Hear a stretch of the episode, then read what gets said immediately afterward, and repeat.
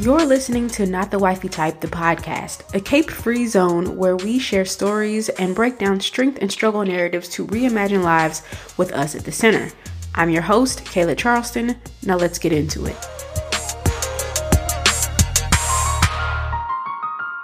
Well, hello again, everybody.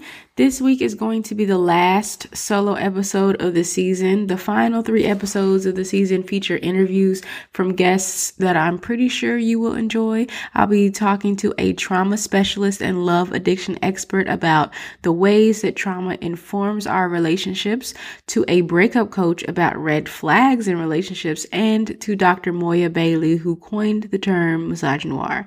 But for today's episode, I'm going to share nine things I wish I I was taught about dating in general and dating men in specific. So, um, this was kind of an impromptu episode that I didn't have on my editorial calendar, but I've seen a lot of conversation around dating or lack of dating and loneliness that had me reflecting on my own experiences.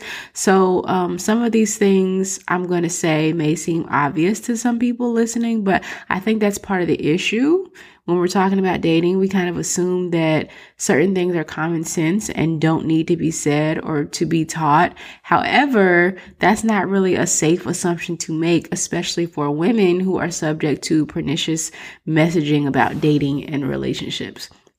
So just yesterday, I saw um, Mike Todd, who is a pastor known for his bad takes, or at least that's what I know him for is his bad takes. Um, he was talking about how dating is a bad idea, and I'll let you listen to what he said um, in his own words. Dating, the word is not in the Bible. Like that, that word's not in the Bible. But the concept of what we call dating um, is honestly uh, practicing divorce. It's like getting with people to then figure out if you kind of want to be with them and then you get out of it. And then we're taught, like, as young people, like, try it as many times as you want to until you find the one. But what you've done is you've formed unknowingly a habit of getting into things and getting out of them. Oh wow, I've never heard anyone say that. So what ends up happening is when you get into a marriage and you're like, they're better than everybody else, and oh my God, I love them, and they bought me the right ring, and you go all that other stuff. When it gets tough, you're like, the first reflex I know to do is get out of it. Yeah. And that's why divorce is higher right now than it's ever been. And the saddest part is it's almost the same in the church. So is, true. is the divorce? It's because we've we've used this tool. So this set off all kinds of alarms while I was listening to it. First of all, divorce rates have been declining for at least the past 10 years. So he was flat out wrong about that. Like I feel like he misrepresented divorce and and trying to portray it as you know, we've never seen divorce rates this high before. This is the highest rate in history. It's just not it's not representative of what's of what's really going on. But like also more importantly, it's women who are more likely to initiate divorce and it's often because marriage isn't fulfilling to them in ways that, you know, have been discussed on the show like unfair balances of power in relationships and unequal division of labor. And on average, marriage benefits men more than more than women and the women who aren't happy with this arrangement have the option to leave unlike women in generations before us. So if it seems like divorce rates are at a peak or at, are higher than they were in generations prior it has a lot to do with the fact that women weren't allowed women didn't have the right to leave or to get divorced or um, to have bank accounts or things that would allow them to build a life outside of a marriage or or proximity to men. So there's that. But basically, the, what this pastor is teaching is to skip all those foundational experiences that clue you into the types of things you want and need in a partnership with the ultimate goal of sticking it out you know, and staying with your spouse. And I'm just imagining how horrifying it would be or would have been for me to learn some of the things that I've learned after having already forged a legally binding commitment to someone else because I skipped dating altogether. So the advice he gave is priming women for dissatisfaction at best and abuse at worst. And it's also not lost on me that his advice about dating and like it being obsolete or it being a, you know a bad thing or a bad practice to to get into. It echoes some of the incel leaders that say dating is dumb and dating is pointless. The common goal here seems to be to get women to settle for whatever men come our way and do whatever it, whatever it takes or whatever we can to keep them, which is likely to our own detriment. And that's why I don't believe that the things that I'm going to list in this episode are necessarily obvious because hegemonic ideas about dating will have black women asked out every single time. And hegemony is something that I used to teach about. Um, it's particularly insidious because it involves dominance or control of one social social group over over another or others often without the use of force. So people under hegemonic control will go along with something, will, go along with the will of the dominant group voluntarily or consensually versus being forced to do so, say, through violence. It's often culture or social norms that push people to act in accordance with the wishes of the dominant group. And the example that I liked to use when I taught about hegemony in the classroom was an Adam Ruins Everything video on engagement rings. And in the video, he talks about how before the 1930s, nobody ever bought diamond rings to symbolize love and marriage. And then in the late 1930s, the De Beers Diamond Cartel ran a massive ad campaign and it said that basically the only way for a man to truly show his love was to buy diamonds. And it was a money grab so that this corporation could um, make as much money as possible on on the traditional engagement. And they also had a global global monopoly on diamond mining, so they were able to like artificially restrict the supply of diamonds and charge like premium prices for diamonds under the guise that these are some some rare stones when really they had a whole bunch of diamonds at their disposal. So basically it all worked because lots of people now get engaged and present diamond rings without questioning where the tradition came from. It's now a widespread cultural practice. And we even laugh at or make jokes about rings that are the wrong kinds of diamonds or the wrong size or um those those engagement rings that look like Super Bowl rings because they got them little bitty diamonds and it just we we make jokes about that and we laugh about it. But there's no law or no mandate that says you're not officially married unless there's a diamond ring involved. You're not under the threat of violence if you propose without a diamond, but that's the default expectation upon engagement. And that's how hegemony works. It becomes so deeply ingrained precisely because people go along with it unquestioningly, all the while it serves those in power. So, in the case of engagement rings, it's capitalists who benefit. It's the, it's the, you know, people and the corporations and the companies who have who own resources um, that that benefit. In the case of dating men, it's men who benefit from hegemonic dating narratives and directives. So I had an episode all the way back in season one about why black women are so attached to struggle love. And it has a lot to do with struggle love as a hegemonic dating ideal. Like we as black women are groomed in so many ways from youth to believe that our silence and our servitude is what makes us lovable. And, you know, you hold your man down and you don't complain about it because that's your job as the backbone of the community. And, you know, a lot of black women go along with this voluntarily because it's better to have a man who uh, dabbles a little bit outside of his relationship than to have no man at all. Or it's better to be splitting the bill 50 50 while also doing most of the organizational and domestic labor in the home than to risk dying alone. All the while, men have no incentive to be more equitable in relationships because the because cultural hegemony around dating and partnering normalizes them getting awarded for, awarded for simply showing up.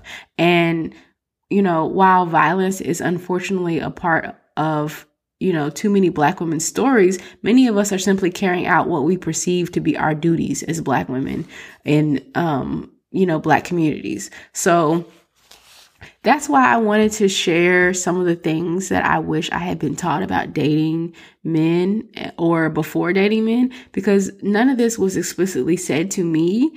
And without anything to make me believe otherwise, I only had the hegemonic dating narratives to to fall back on and to guide me in you know my my dating experiences so the first thing that i wish i had been taught is that the shit is rigged like somewhere along the line i was taught that this is a game and women are to compete for men but if i you know we're going to be taught to compete for men i wish someone had been honest about what it was I was competing for in the long run and the things that I had, you know, working against me as a black woman. So like an ideal situation for a woman in our society who has competed and won would be to get a man that you love, who can provide for and protect you and and your family, y'all's family. It would also confer upon you the social status that comes along with being in a respectable union, i.e., a marriage. And, you know, you live happily ever after in your little nuclear family. That's what's presented as the prize for competing and playing to win. And I needed someone to teach me about the trade offs of winning the game and also, um, that in some cases I wouldn't even be seen as an eligible player in the game. And by trade offs, I mean, what do you give up in order to secure that prize? I think about the labor that women perform in keeping men's egos intact, choosing softer words, or framing things in ways that don't make men feel that their masculinity is being threatened or you know what is what is the weight of that imposition over time of always having to soften your words and to make sure that you're not coming across as threatening to a man's masculinity and who knows how he'll react if he does feel his masculinity is threatened. I also think about the ambitions that women tend to have to put on hold more than men for the good of the family, whether it's a career or a passion that has to take a back seat. Um, I think of how some women trade in community to wall themselves off and assume the identity of a married woman. Women who join the wives club and pride themselves on it so much that they they can't seem to relate to single women or they think single women are out to take their men. Like there's a reason why it's not hard to find men advising women to get rid of their single friends. And I can't imagine cutting myself off from some of the most deeply intimate relationships I've had just to say that a man is coming to my life. But there are so many little ways that women give up things to secure this quote unquote prize. So, um, there's, there's also the fact that in some people's eyes, I'm not even deserving of the prize. I'm not even an eligible player and therefore cannot be granted the love and protection and provision that we're taught we're supposed to be playing for. There is a, a really beautiful and stirring piece that was written by Shadi Devereaux called Decolonizing Love in a World Rigged for Black Women's Loneliness, which I'll put in the show notes, but it's all about the ways in which the world is set up for us as black women to be alone as punishment for not exhibiting the right kind of womanhood. And I want to read a little excerpt of from this article.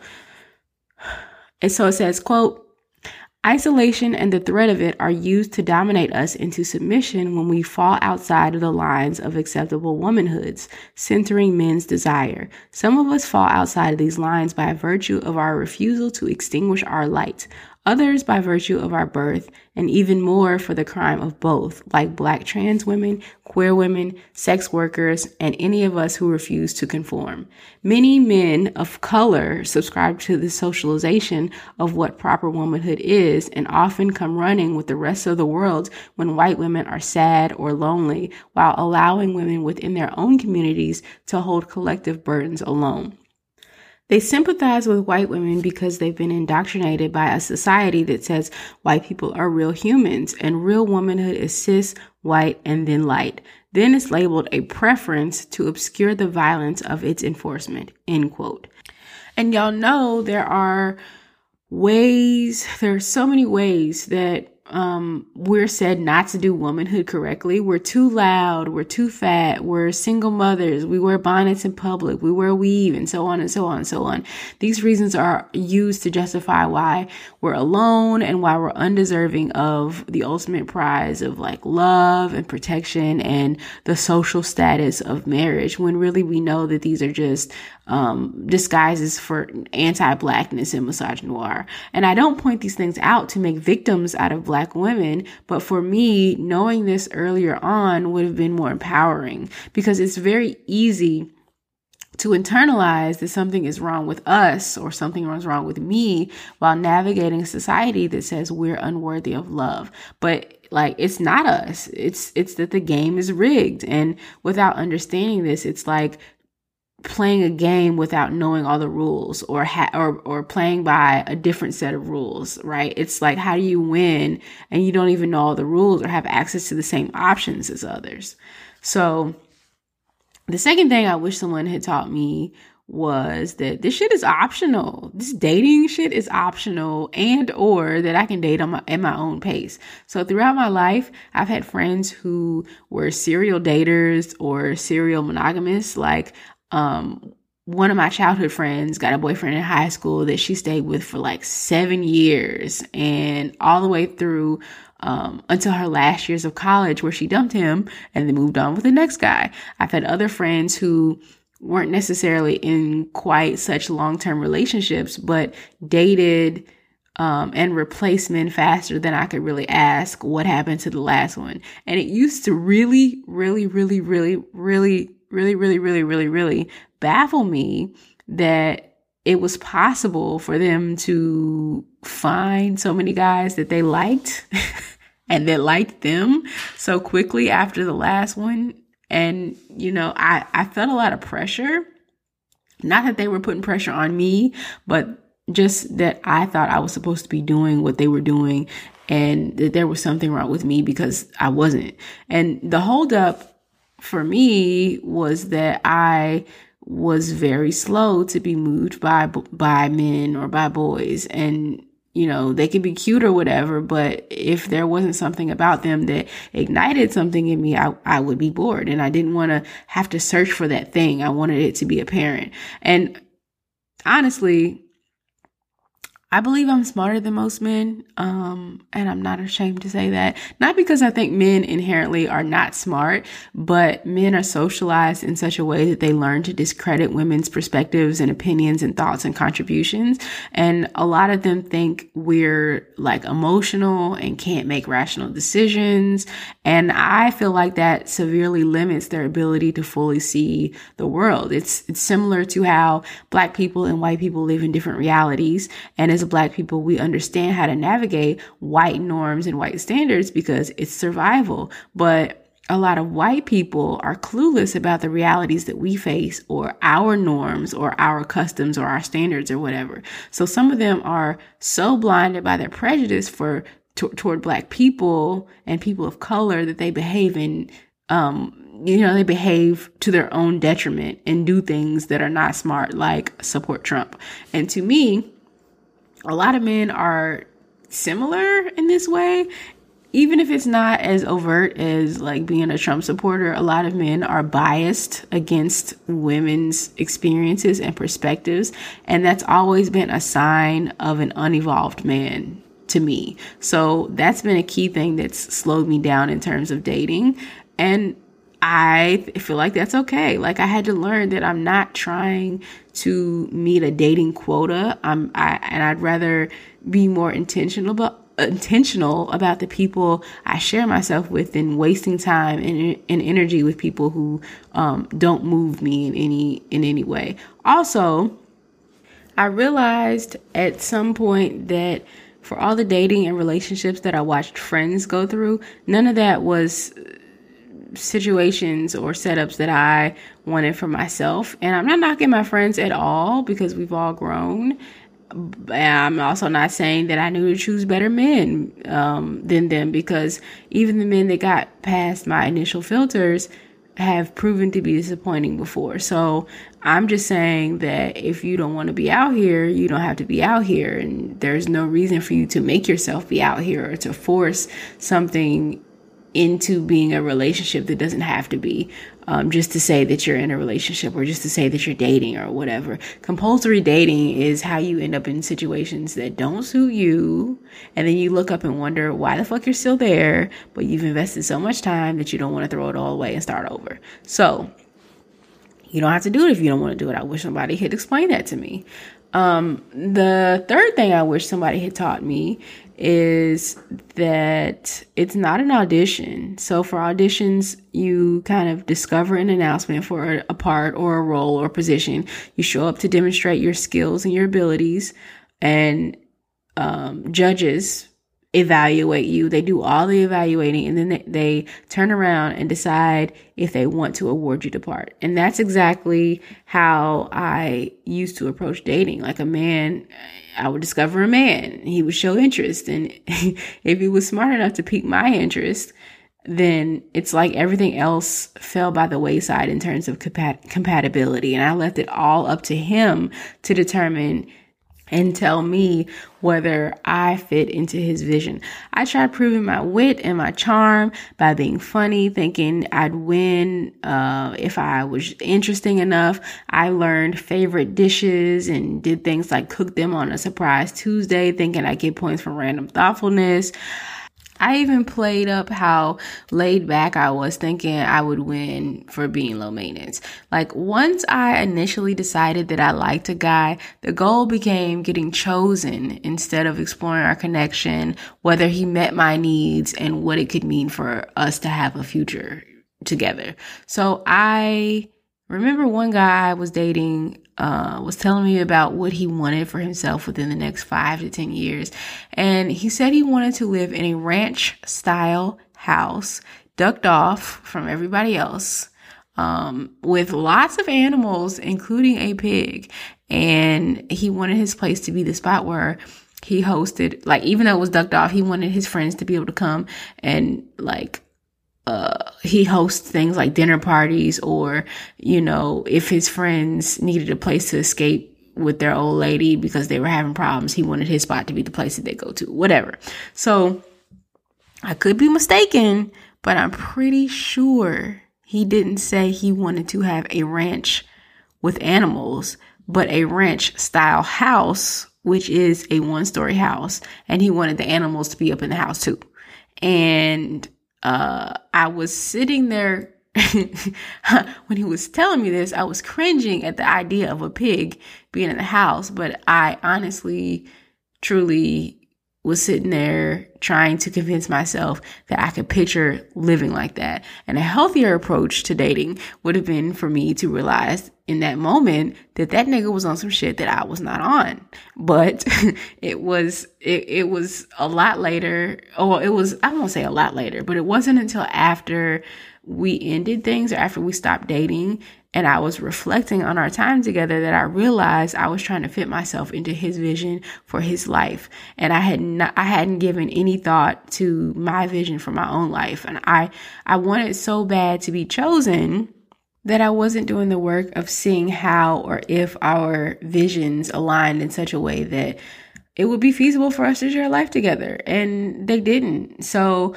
I really had to learn that I wasn't there to prove myself. And I'm glad I did before I ended up in a more formal arrangement, such as marriage, with someone who um, let me get in where I fit in instead of intentionally building something together. Now, I actually have a list of things I would like in a partner. And I know that women get ragged on for having lists, but I don't think it's a bad thing to have. I really question criticism that says women who make lists are too picky because it's not like you're choosing what you want to have for lunch or picking out your outfit for work. You're making decisions about giving people access to you and to your life in ways that could have unforeseen and potentially long lasting impacts. So for me, having a list has been helpful um, to stay grounded and to not get swept away in a fantasy of marriage or partnership that's tantamount to even my own happiness. So if I ever find myself getting too wrapped up in someone and it seems like it's unfounded based on what they've shown me so far, I go back to my list and I see how this person compares to the things that I said I wanted when I wasn't starry eyed and viewing them through rose colored glasses, especially, especially since um, we're taught not to trust our own instincts as women. Like what what was important to me before this person came along? Has that changed? If so, is it a result of them and is the change for the better? Um, these are all like important things that I keep in mind and that a list or having written something down helps me to keep in mind. The fourth thing that I wish I had been taught or I had known is that I wish someone had taught me how to communicate my feelings and my needs. And this is one probably that seems obvious or like something that doesn't need to be stated, but it's definitely something that I was not equipped to do in relationships. It started by not being empowered to do it at home. I grew up in a household where feelings weren't validated. If you were bothered by something or hurt by something, then you know what? That's life. That's how things are. There was no space for me to express how I felt and process it safely. So I quickly learned that it was best for me not to even voice these things. So I don't, and I don't really blame anybody for that. It's likely a result. It's like, it's like a cycle. Um, my mom grew up in a household where there wasn't space for her feelings. And when it was her turn to parent, it, it hadn't been modeled for her. So it wasn't something that she incorporated into her parenting. And what happened modeled for, for her was a mother who got shit done and kept the household functioning. And that's what my mom replicated. So, um, as I started to form romantic attachments, it became clear how my upbringing played a role in how um, how I communicated or, or didn't communicate. So um, I had men who would claim that I was distant or aloof, or they'd say it was hard to get to know me, or they, they couldn't read me very well. And it was the strangest thing to me because I would like them, but I wouldn't know how to express that. Or on the other hand, if there was something that bothered me, I also didn't really know how to voice that. And um, anytime I'd have something to say that I felt like risked exposing myself, I would go over I would go over my lines like a million times before the moment came. And even even when it came, I would still stumble um, I was still th- stumble through what I was going to say, probably sounding very timid and very unsure of myself. And, and basically I was anticipating getting shut down and, and, and being dismissed. And it's because I had been so used to it happening at home that I came to see it as the norm. And somehow the stakes were raised when it was someone that I liked romantically, which made it even harder. Um, so it was my upbringing initially that made expressing myself a challenge, but it was reinforced in early relationships where I tried to express myself and was met with dismissal or gaslighting, which, basically cemented that you know, the message that I learned at home that it's better off that I just not express or communicate how I feel. So I recognize how valuable it would have been um, to get practice sharing my feelings and communicating my needs in a space where they were acknowledged and addressed. And it would have made it a lot easier to do in relationships. So as an adult, um, and in an effort to be better at communicating, I've learned to acknowledge, to address, to validate, and to honor my own feelings and needs. And so that has meant not waiting on others to give me permission to feel a way or to tell me that my feelings in response to something are appropriate. That way, when I do share my feelings, it stops the fear of the person dismissing them and is more so about the fact that I'm getting I'm I'm getting it off my chest. And dealing with a person who's dismissive is another story, but I've also learned to stop and ask myself what I need at any given moment and try to do what's within my power to get it. Checking in with myself is not something that I like knew to do. Um, you know, really being present in my body and paying attention to how I feel. Do I feel good? If I do, great. If I don't, what do I need in order to get to a place where I feel good? Whether it's needing to take a walk because I feel overwhelmed or needing to tell somebody how I like or don't like to be treated. Um, it's, it's all been an exercise in reparenting myself and giving myself the things that I was missing as a child. And now, um, I just, don't deal with anyone who jeopardizes my progress and isn't responsive to my needs. The next one is kind of related, but number five is that I wish someone had taught me how to set boundaries. And this is important when dating men because a lot of men will show up and take as much as they can get while they can get it. And like I said before, I used to try to be the laid back, cool girl that wasn't pressed about relationships or titles or any of that stuff. And all that ended up doing was giving men unfettered access to me for next to nothing in return. So, for example, a guy I like would say he wasn't ready for a relationship, but I would still allow him to talk to me every single day. We would have sex. We would spend days at a time together with each other's friends and sometimes family members. I if if those aren't relationship type activities, then I'm not really sure what are. And then conveniently when I would work up the nerve to air grievance, suddenly we weren't technically in a relationship. Not suddenly because I knew all along we weren't in a relationship, but conveniently we weren't in a relationship. And that used to make me so mad, but it was my fault for not setting a boundary that to access me in all those ways required a committed relationship. And I also hadn't grasped that for a lot of men, the level of decency they show you depends on what box they put you into and how well you follow the guidelines within that box. So, to some men, wives deserve more decency than baby mamas, girlfriends more than cuddy buddies or side chicks, women they want sexual access to more than women they find unattractive. And for me not to set any boundaries around access to me, was like, oh, you're cool with just being the girl I'm talking to, well, bet then you don't get to air grievances, and especially not if you want me to stick around. So I would be invested with no boundaries to speak of, and upset when my lack of boundaries blew up in my face. And um, it was it was uncomfortable and hard when I first started setting boundaries, but it was so, so, so, so, so important to my emotional health and my well being because of like the tendency I had to get involved with emotionally unavailable men. And that is also a whole entire pod separate podcast episode on its own that I I may share, but um learning to set boundaries has saved me so much headache like in that regard. And at first I thought I was being mean, I thought I was being unreasonable, I thought I was being unyielding, and it felt weird to say no we can't talk on the phone for hours because you're not my nigga and you're not trying to be, or no, I don't want to be your friend while you figure out what you want. I stopped getting upset when things didn't go my way or the way that I wished for them to go because my boundaries kept me from getting so invested. And as a bonus, it got easier and easier with time to set boundaries. So basically, with practice. The sixth thing is, I wish Someone taught me to have expectations for how men expressed interest in me. This is less about saying that there is one set way for every man to show interest and more about centering the way that I want to be courted and getting comfortable with holding those expectations. So it used to be that I preferred going Dutch with men. I am not proud to say that.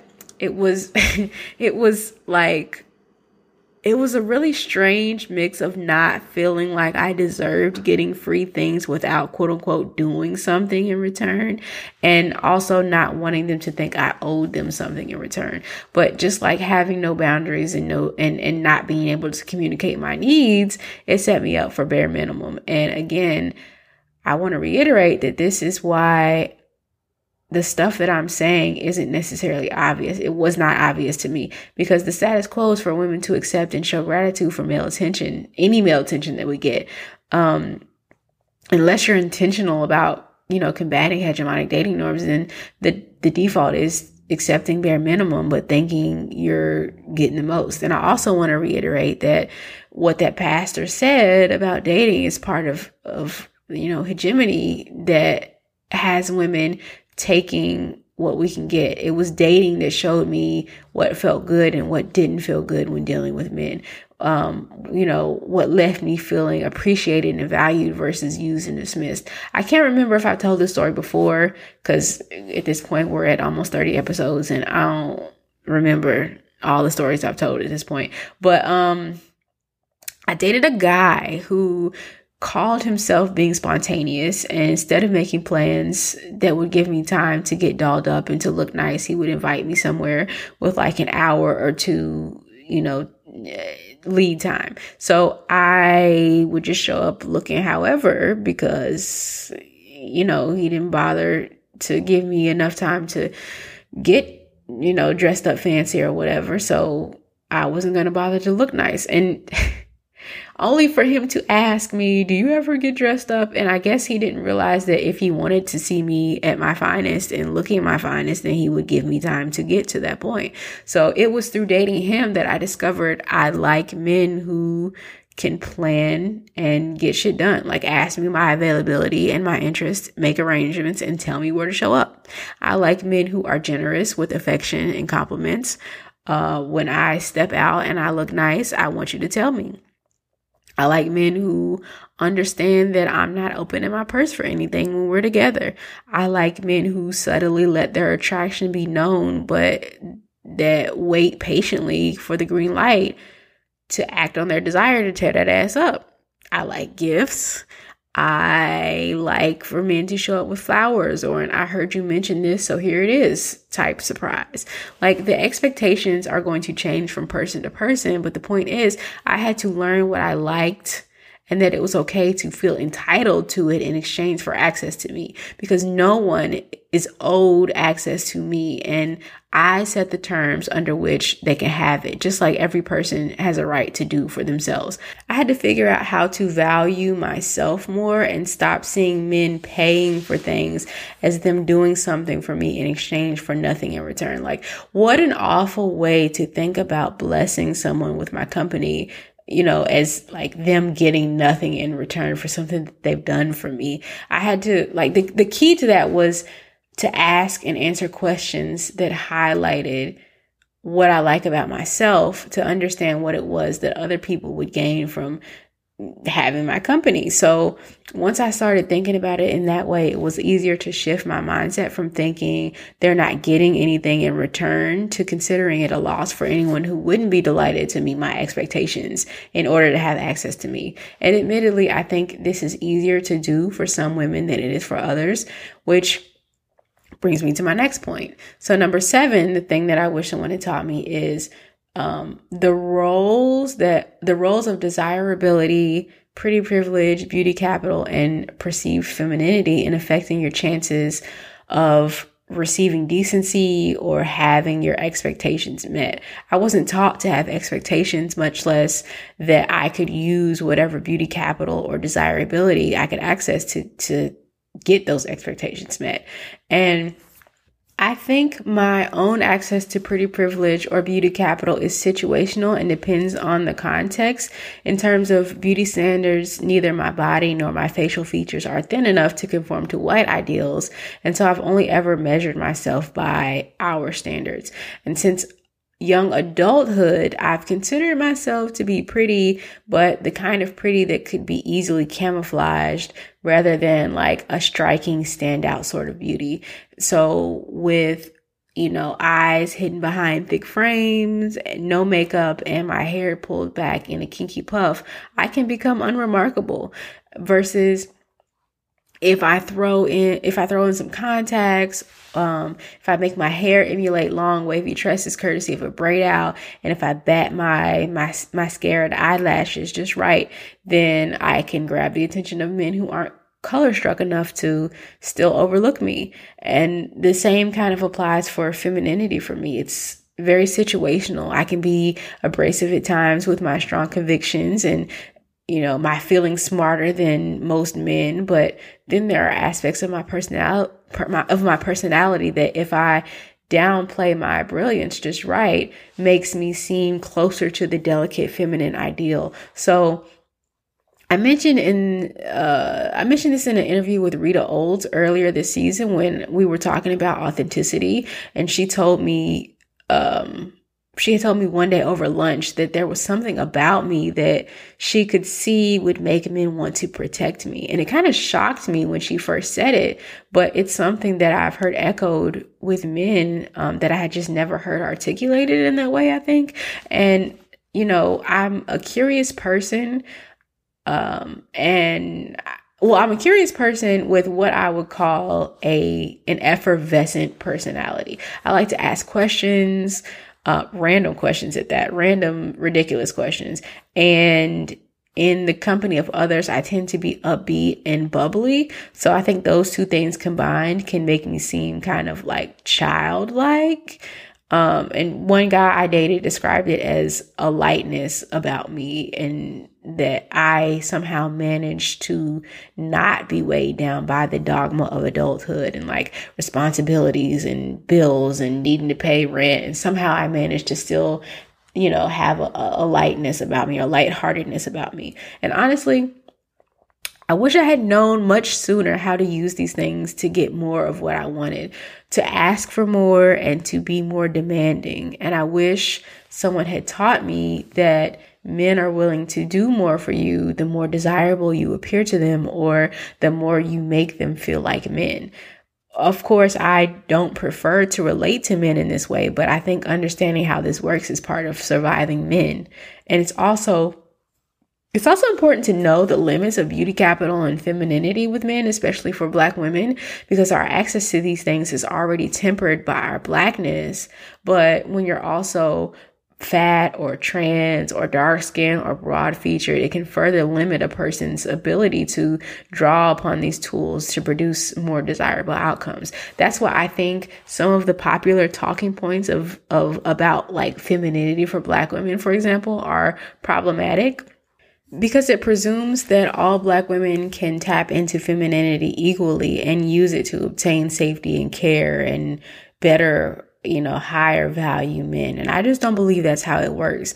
You have centuries of dark skin coded as masculine and as animalistic as uncivilized. You don't just throw a dress and some makeup and some heels on a black woman and think that it erases the centuries of colorist anti-black misogynoir. And I don't say these things for anyone who feel disempowered because like I said earlier, I feel like it can be empowering to actually know the rules of the game, to know to know the rules of the game you're expected to play. But you know, definitely use what you can to get what you want. Well, at least I believe in using what you can to get what you want, but also know that you are not the thing that needs correcting or adjusting or changing in order to deserve decency. You deserve decency regardless of what anybody says. So, um, eight, I wish someone had taught me to be intentional about sex and the way that I use my body. So the only talk I got about sex was that it's all boys were after and they do anything to get it. And so naturally, this fostered a distrust for boys and a false sense of necessity to stifle my own sexuality since obviously I was supposed to be busy keeping boys away from the goods. Um, I remember making a pact with my best friend in high school that we wouldn't sleep with more men than we would count on one hand. I guess because more than that wasn't respectable. And so if sex was all boys wanted and they'd be dishonest to get it, then what did it make me if I gave it to them? So there was never any discussion of what it meant for me to want sex, to be sexual, or to have consensual sex.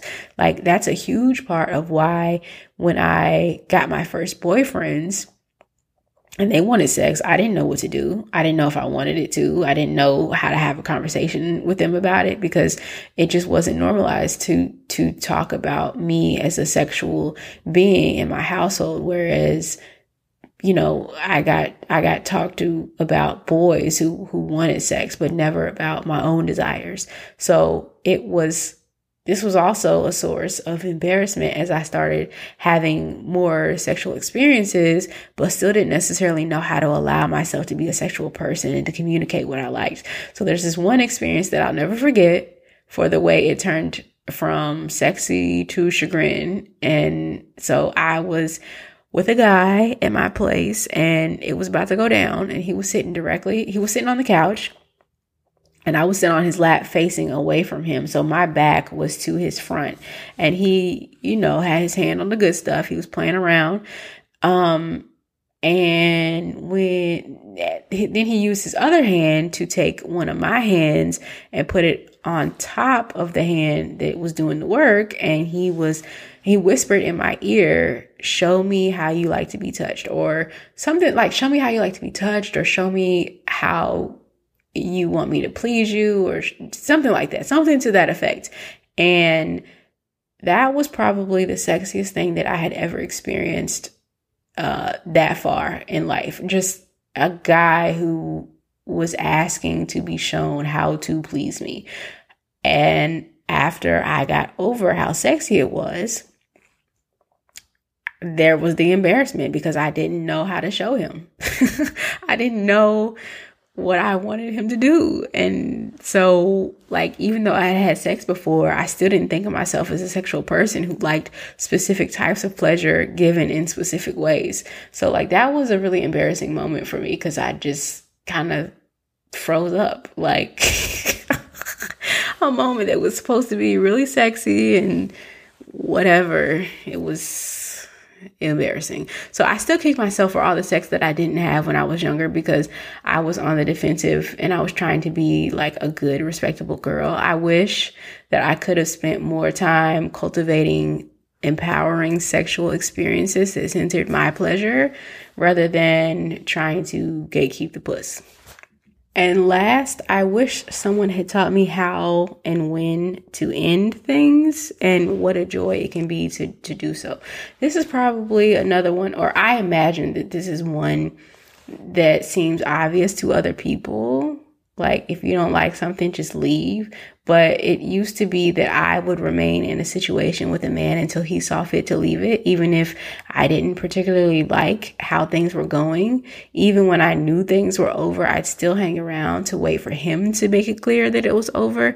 You know, I, and I would get anxious over how it would happen. Like, would he be nice about it or would it be some kind of callous display of disregard? Like, it's, it's, it's like I viewed myself as the object of the relationship to be acted upon by the man rather than a subject in the relationship with the agency to come and go as I please. And it's really hard to pinpoint why that is, mostly because I don't really want to admit that that's how bad I wanted to be chose. Like, I wouldn't give up on the idea that he would choose me until he gave up on me first. But oh my God, the joys of telling men no, of of rejecting a man that I have no interest in, of ignoring a man that is not entitled to my response, of blocking a man who's not entitled to access to me anymore or at all because no one's ever entitled to access to me. But I did all that waiting around for men to determine what role I would play in their lives, if any, when whole time I could have just been like, you know what, I actually don't have space for you or any of this shit in my life. And like, men have no problem letting go of women who no longer serve them. They will not hesitate to kick you out of their space if you're no longer providing whatever it is that drew them to you. So I had to learn to start moving like that, to value my time and my energy and my attention and be unapologetic about dropping dead weight because it really is that simple. Like, there's no reason to feel guilty about it. There's no reason to wonder what if, because whatever that person is showing you in that moment, that's what you're to get. There's no reason getting for getting hung up on, you know, what if they change? They're not to change drop the dead weight. And the, the common thread in all of these things I wish I had learned is that I needed to be taught how to prioritize myself over men. I put proximity to men over my own happiness in many, many, many, many situations. And you know, no one was making me do it. No one forced me to overlook my needs and my desires and my wants. I did it because it was easy to slip into when you don't have practice doing anything else. And you, you find yourself doing it without even questioning how you got there. And that's exactly how hegemony works. Thank you for listening to Not the Wifey Type, the podcast. If you love the show, make sure to subscribe so you'll know when new episodes drop and rate and review so others will know how much you love the show too. If you want to keep up with me personally, you can follow me on Instagram at Not the Wifey Type. Until next time, I'm reminding you to belong to yourself.